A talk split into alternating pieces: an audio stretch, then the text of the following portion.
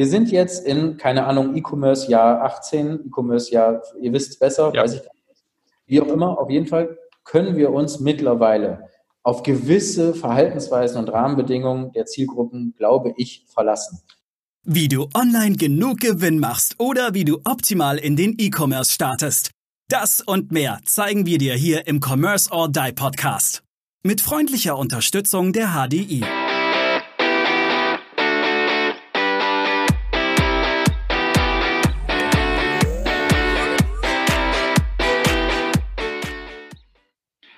Hallo und herzlich willkommen zur nächsten Commerce or Die Online Podcast Folge. Heute mit unserem zweiten Head of E-Commerce ähm, und wieder erneut aus der Fashion Branche. Wir haben heute Gerrit Welling da.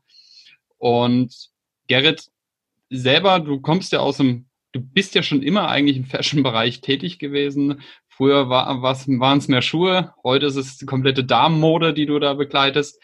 Erzähl einfach mal ein bisschen kurz was über dich. Ja, genau. Also ähm, bin 37 Jahre alt und die letzten, äh, ich würde sagen, so mittlerweile zwölf Jahre habe ich irgendwie im Digital-Business oder im Fashion-Business verbracht. Ähm, am Anfang waren es, wie du schon sagst, äh, Schuhe. Da waren es sehr lange auch Schuhe beim äh, großen Discount-Anbieter, dem zweitgrößten äh, in, in Europa. Und auch da hatten wir die Herausforderung, B2C E-Commerce aufzubauen, was allerdings eine andere Geschichte war, weil es da ja, wie ich gerade schon gesagt habe, B2C war und ähm, haben zwar ein paar Eigenmarken gehabt und vertrieben, aber die Unternehmensstruktur war schon durchaus eine andere. So und irgendwann habe ich überlegt, dass es mega spannend wäre, die Geschichte vielleicht aus Markensicht zu betreiben und äh, habe dann entsprechend äh, bin ich dann mit meinem jetzigen Arbeitgeber zusammengekommen. Ähm, aber jetzt für ein Damenmode-Label ähm, ist auch ganz spannend, so als junger Herr ähm, Damenmode zu verkaufen. Da kann man auf jeden Fall sinnvolles Know-how aufbauen, sage ich mal. Ähm, ja, und das war eine ganz spannende Geschichte, genau. Also die letzten sechs, sieben Jahre haben E-Commerce maßgeblich mein, mein Werken äh, irgendwie beeinflusst, ähm, so dass ich jetzt äh, dann, glaube ich, auch ganz gut äh, hinbekommen habe, hier das Know-how auf die Straße zu bringen, so dass wir eine völlig neue Welt mal erschließen konnten. Was waren denn so jetzt bei deinem jetzigen Arbeitgeber, wir haben im Vorgespräch ja kurz mal, äh, hast du es ein bisschen angeteasert, was waren denn so die größten Herausforderungen von der Offline-Welt in die Online-Welt? Also was waren so die größten Stolpersteine, die ihr vielleicht auch habt gar nicht kommen sehen im ersten Schritt? Also ich erzähle kurz was zur Struktur. Ähm, wir sind so aufgestellt, dass wir Retail-Stores haben, ähm, was ja eigentlich schon B2C-Geschäft ist. Allerdings werdet ihr merken, wenn ich jetzt die Anzahl zähle, dass das nicht Kerngeschäft war. Also wir haben insgesamt deutschlandweit zwölf Boutiquen und äh, eigene, eigene Stores. Ähm, Im Gegensatz dazu aber weltweit 2800 Verkaufsstellen, wo wir im Wholesale-Geschäft die Ware an den Mann bringen. Und da findest du dann äh, Modekaufhäuser, große, kleine Boutiquen, ähm, alles von bis, die die Ware anbieten. Und äh, eine der größten Herausforderungen, die ich hier zuallererst hatte, war tatsächlich eine interne, nämlich ähm, ich bin hier zu der Aufgabe auch angetreten. Äh, man muss vielleicht dazu den zeitlichen Rahmen ein bisschen sagen. Ich bin jetzt im August ein Jahr hier und die erste Aufgabe war einfach intern den Laden fit zu machen für ein B2C E-Commerce-Geschäft oder für ein B2C E-Commerce-Geschäft, wie man ja eigentlich sagen würde. Yep. Ähm, und zwar waren die Hauptaufgaben tatsächlich erstmal ein Aufbau von einer Struktur. Also ihr müsst euch ja vorstellen, es war ja erstmal nicht da, nichts da, was ein, ein, ein Shopsystem abbilden kann. Also sowieso erstmal Aufbau Shopsystem, Aufbau Teamstruktur und dann vor allen Dingen mit den ganzen Fachabteilungen ähm, sprechen und das Enabling irgendwie durchzuführen, in der Lage zu sein, ein, ein Direct-to-Customer-Geschäft online abzubilden. Damit meine ich Logistik, ERP-System, wir brauchten plötzlich kleine Kartons und diese Kartons mussten nicht äh, große Tragkraft liefern können, sondern auch sexy sein. Und die müssen sich schön anfühlen, die müssen leicht aufzureißen sein. Ähm, alles Richtung Endkunde plötzlich. Und dafür sind locker äh, ein, zwei Monate ins Land gezogen, erstmal mit den einzelnen Fachabteilungen zu sprechen und ähm, verschiedene Prozesse durchzugehen. Wie kriegen wir denn Artikel in ein zukünftiges Shopsystem? Ich kann sagen, wir arbeiten mit Shopware und ähm, Shopware war tatsächlich auch schon äh, gesetzt, habe ich also erstmal als Status quo auch vorgefunden, als ich hier angefangen habe, war, womit ich aber zufrieden bin. Ich will da gar keine Wertung reinbringen. Also bis jetzt läuft das super und ist auch immer noch skalierbar und ich glaube auch, dass wir die nächsten Jahre noch glücklich mit Shopware verbringen werden. Aber ähm, es war natürlich schon eine Herausforderung, hier das interne ERP-System quasi als PIM-System zu nutzen. Ähm, und Artikeldaten reinzukriegen und überhaupt die ganzen Prozesse in die IT, in die Logistik, in das Marketing, in den Vertrieb, auch in die Geschäftsführung, wenn ich ehrlich bin, zu bringen. und ein bisschen dafür zu sensibilisieren, was es dann bedeutet, ähm, den Kunden direkt im Internet mit einem eigenen Shop anzusprechen. Ein interessanter Fakt war, dass ich hier schon eine fertige Seite vorgefunden habe, kein Shop, wohlgemerkt, sondern äh, quasi einfach Markenname.com und da war dann äh, verschiedene Kollektionen wurden gezeigt, Bildwelten wurden aufgezeigt, aber alles nichts, was man heute einen Shop nennen würde. Also natürlich keine Conversion-Optimierung, warum auch, gab ja keinen Artikelkatalog dahinter, und am Anfang war es noch eine Herausforderung, klarzumachen, dass es nicht reicht, zu nehmen, was wir da haben und daraus ähm, oder da einen Shop anzuflanschen. Und also da, da sind erstmal, da ist der größte Aufwand reingeflossen, die internen Prozesse fit zu machen für E-Commerce. Und als wir da dann aber Strukturen hatten, Prozesse hatten, Verantwortlichkeiten vergeben haben, ging es natürlich ins produktive Arbeiten. Also wie sieht der Shop aus? Ähm, wie, wie müssen wir plötzlich umdenken? Plötzlich muss jedes Bild, was dort gezeigt wird, auch klickbar sein. Diese Herausforderung hatten wir als Marke nie. Was wir immer gut konnten oder was die Marke immer sehr gut konnte, war Flächen zu bewirtschaften. Und zwar auch egal, ob digital oder stationäre Flächen. Ähm, auch unsere Wholesale-Partner haben ja Online-Shops. Äh, Bräuninger ist einer, um den großen zu nennen. Und ähm, auch dort haben wir schon Erfahrung gemacht, dass Retourenquoten im E-Commerce anders aussehen als stationär aber eben nur aus zweiter Hand, aus mhm. Händlersicht, der dahinter steht ähm, und nie direkt. Und deswegen war es sehr wohl plötzlich wichtig, dass man einen Conversion Funnel plötzlich betrachtet. Und warum ist das wichtig? Von der Startseite bis zum Checkout keine Stolpersteine zu legen. Und ähm, da war, ist viel Arbeit reingeflossen, den Shop so zu bauen und auch immer wieder Akzeptanz zu schaffen, dass nur schön nicht reicht, um ähm, eben eine gewisse Conversion Rate später nach Go-Live auch garantieren zu können. Du hast gerade was ganz Wichtiges auch gesagt und das ist ein Punkt, der mir jetzt die ganze Zeit schon auch im Kopf rumschwirrt. Thema Akzeptanz im Betrieb. Du hast einen völlig neuen Vertriebskanal aufgebaut, Gerrit, genau. äh, im Unternehmen. Wie komplex war es, die Akzeptanz durch alle benötigten Abteilungen zu bringen? Ich war ja selber ein bisschen mit involviert. Ich kann mich an einige Gespräche auch noch ganz gut erinnern. Aber wie war das für dich, diese Akzeptanz? Du hast natürlich viel, viel, viel mehr mitbekommen als ich. Genau. Also das alles begann mit einer, äh, wir haben jetzt einen neuen Mitarbeiter-Rundmail, nettes Foto von mir und was ich denn so mache. Und plötzlich habe ich gemerkt, dass sich der Gang äh, bis zum Bistro äh, plötzlich ein bisschen anders gestaltet hat. Also sehr neugierig. Man wurde sehr viel interviewt. Was haben wir vor? Wie läuft das? Was sind Kennzahlen, auf die du Wert legen wirst? Wann gehen wir denn endlich live? Ähm, die Mitarbeiter sind schon heiß drauf. So, das waren die ersten Gespräche.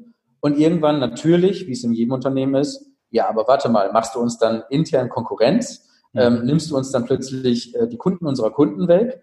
Ähm, wie funktioniert das denn, wenn die stationären Käufer plötzlich lieber vom Sofa bestellen? Äh, und, und müssen wir da jetzt Angst haben? Und wie reglementiert ihr das? Gibt es da einen Deckel? Also von bis tatsächlich. Aber ich muss sagen, Neugier und Euphorie ähm, überwiegt, liegt aber auch daran, dass ähm, hier im Haus die Historie, einen Online-Shop aufbauen zu wollen, schon sehr lange besteht. Immer wieder wurde überlegt, kurz gehandelt, dann doch nicht, ein bisschen wieder zurückgezogen. Und jetzt irgendwann hat man sich aber dann äh, zusammengerissen und gesagt, so, wir machen das jetzt mit allen Konsequenzen.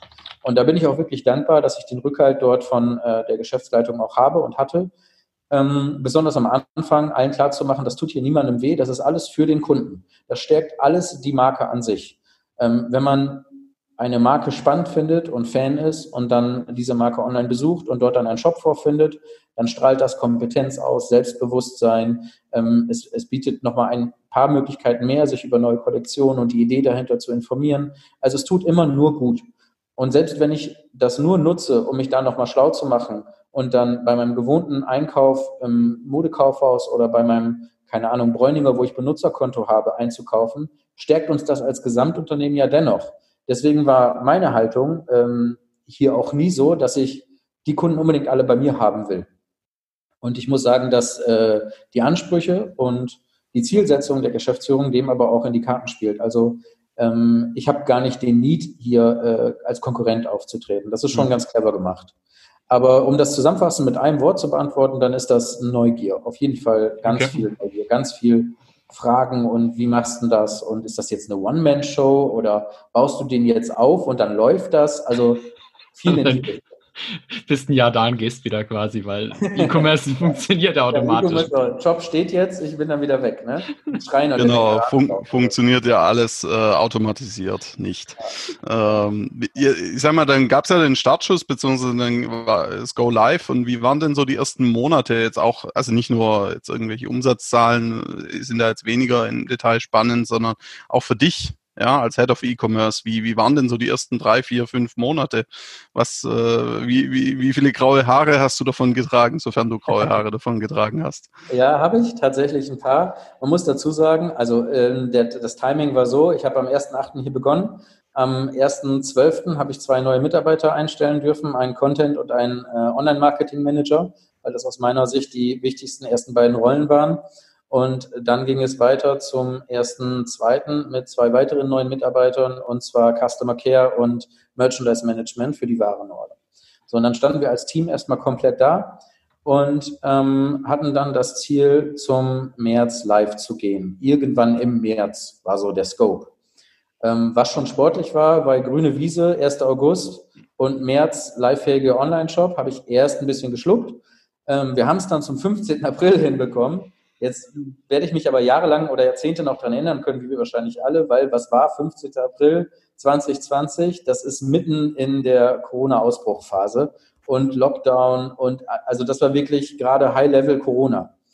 Jetzt muss man dazu sagen, ich hatte gemischte Gefühle. Zum einen muss man sagen, dass alle stationären Händler gerade massiv unter Druck standen und massiv Schaden davon getragen haben von Lockdown und Maskenmaßnahmen. Und wir dann als Marke natürlich nicht so dastehen wollen, wie sagen, ja gut, wir machen mit dem Wholesale gerade keine äh, Umsätze mehr, dann bauen wir mal eben Online-Shop, bringen den mitten in Corona live und hauen euch hintenrum dann nochmal so richtig einen Konkurrenten auf den Markt. Ähm, wir mussten also viel Sensibilität an den Start bringen. Wir haben uns ganz bewusst für ein Silent Go Live entschieden. Nicht groß die Marketing-Trommel gerührt, sondern einfach einen Shop live genommen, der dann sukzessive in der Lage war, eben Kunden, die da sind, mitzunehmen und Kunden, die nicht da sind, eben auch noch nicht anzusprechen. Das war für uns fein. Und als die Wochen dann kurz vor Go Live immer näher kam, immer näher kamen und wir so langsam entschieden haben, äh, Maurice, du erinnerst dich vielleicht, oh, ja. dass wir jetzt, gehen wir morgen live? Nein, okay, übermorgen. Nein, okay, übermorgen. Jetzt aber wirklich am 15. Ist ein Stein gemeißelt. Komme, was wolle. Und äh, das war schon extrem aufregend. Und da in der Zeit habe ich schon wirklich wenig geschlafen, das muss man schon sagen.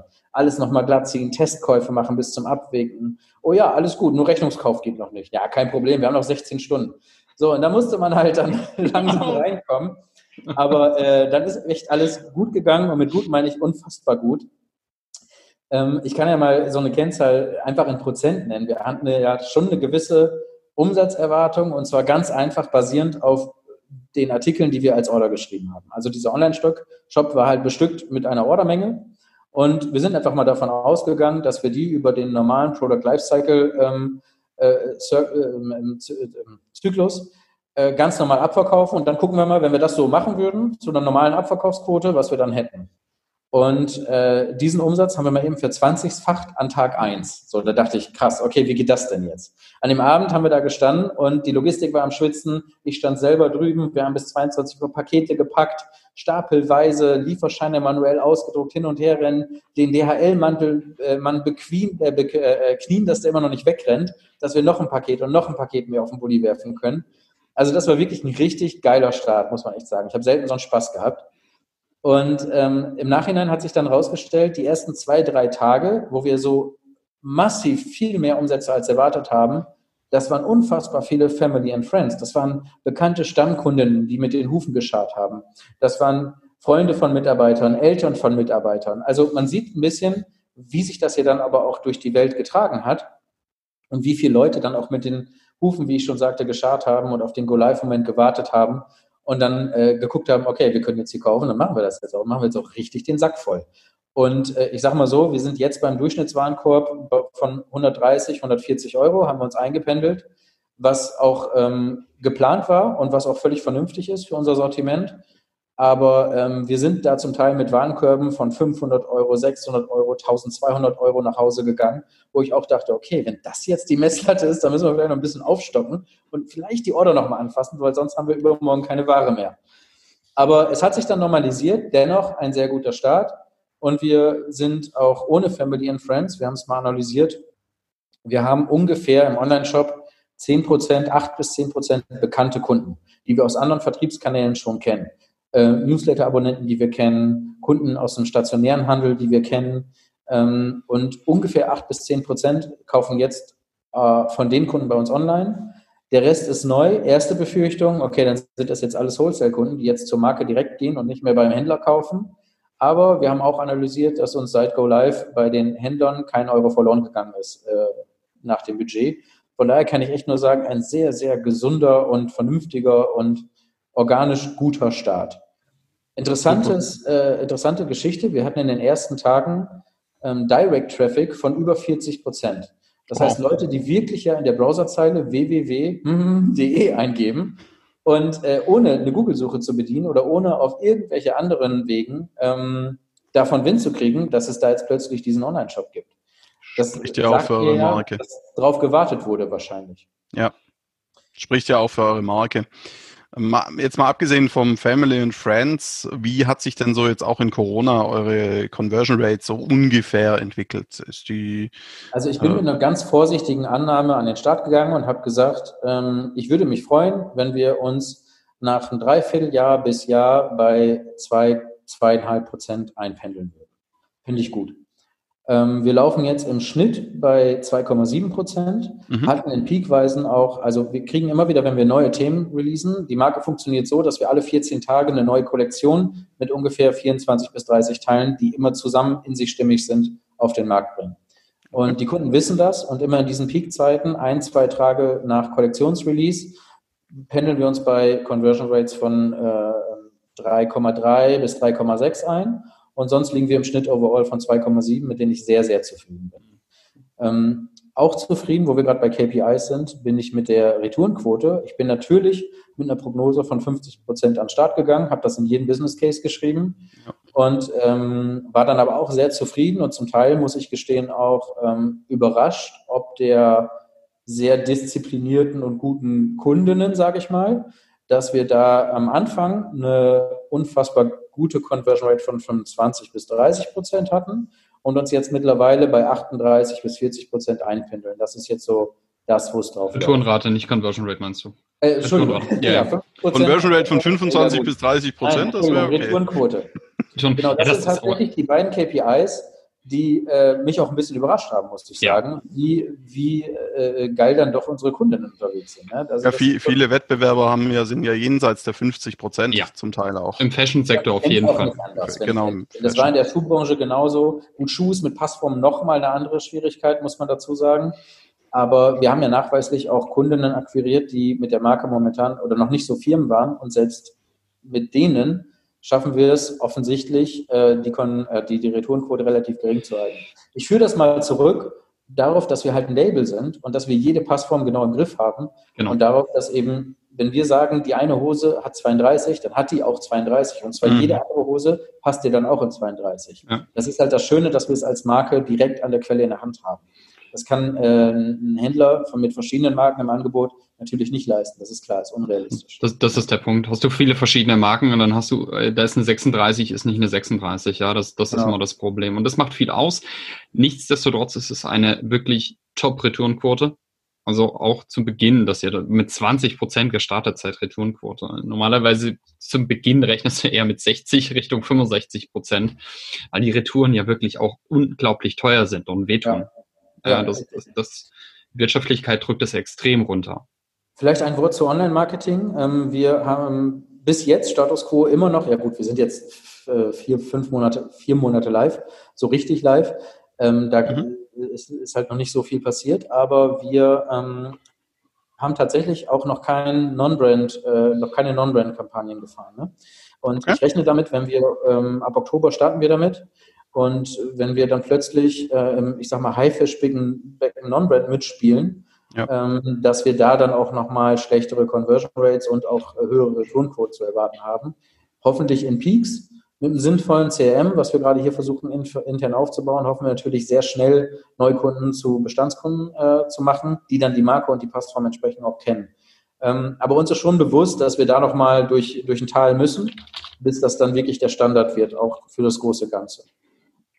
Aber mhm. unsere Kundinnen, also da bin ich ja Riesenfan von, das hätte ich so nicht erwartet. Ich habe zum Teil selbst die Hotline gemacht, weil ich am Anfang viel auch mit Kunden sprechen wollte und auch die Probleme, also ich habe zum Teil eine Stunde mit einer Kundin telefoniert, die immer wieder einen Bug hatte und dann sind wir Browser-Versionen durchgegangen und die war ganz süß und ganz reizend und ganz dankbar und in solchen Gesprächen habe ich eben auch erfahren, wie dankbar so ein Markenshop angenommen wird. Und ach Mensch, ist das toll und ich bin schon so lange Fan und jetzt habe ich endlich direkt die Quelle und da erfahre ich auch immer einen Hintergedanken und wir haben so ein Behind-the-Scenes-Ding und wie kommt es zum Design und so. Mhm. Also das wird wirklich, wirklich wertgeschätzt. Da kann man mhm. als B2Bler hast du, äh, B2Cler hast du quasi nicht die Chance, ein solches Markenerlebnis und eine solche Markenwelt pro Marke aufzubauen, wie man das als Marke halt direkt kann. Ja. Und das ist halt was, was ich auch sehr genieße, ehrlich gesagt, und vorher auch so nicht erlebt habe. Und das ist wirklich eine, das macht richtig Spaß, als Marke direkt die Ware zu vertreiben. Mhm.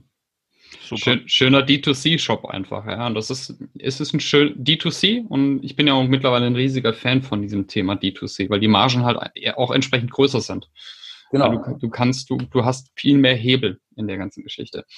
Gerrit, aber jetzt lass uns auch noch mal ein bisschen zurückkommen. Es sind ja auch viele Partner bei euch an Bord. Ihr habt ja nicht alles selber gemacht, sondern ihr habt ja auch dementsprechend viel aus, outgesourced. Wie, genau, wie war da? Wie bitte? Danke an der Stelle. Bitte. Wie, wie, war denn, wie war denn deine Erfahrung, auch mit verschiedenen Partnern gleichzeitig zu agieren? Wir hatten ja, wir waren ja ähm, einige Firmen, die sich vorher auch noch nie kannten. Die Bleibt unbedingt dran. Das Gespräch wurde noch richtig, richtig spannend. Bis zum nächsten Mal. Ciao.